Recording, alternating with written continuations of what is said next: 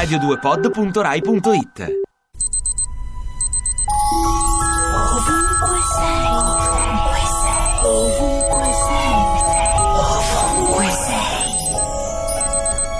Questa mattina mi sono svegliata e ho pensato a Tiffany, che rideva imbarazzata quando le ho chiesto quale fosse il suo nome cinese, perché a Hong Kong in molti si scelgono un nome inglese, come Chan Ok, che è uno scrittore di gialli, e mi diceva di chiamarlo Simon, ma io ho continuato a chiamarlo Ok perché mi piaceva di più.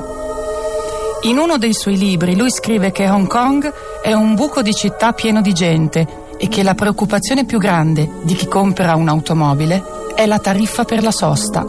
Infatti è pieno di negozi park and shop. Tiffany invece non ha l'automobile perché si preoccupa dell'impatto della sua vita sull'ambiente e perciò fa la spesa nei mercati sotto casa e si fa il detersivo per i piatti con le arance consumate, senza pensare che sono d'importazione, come quasi tutto il cibo a Hong Kong. Tiffany è un'insegnante di sostegno in una scuola per disabili ed è contenta perché è un lavoro sicuro. Allora mi è venuta in mente la faccia del suo fidanzato. Anche lui ha un lavoro sicuro, è un poliziotto e mi sono chiesta chissà cosa fa in questi giorni. Ti piace Radio 2? Seguici su Twitter e Facebook.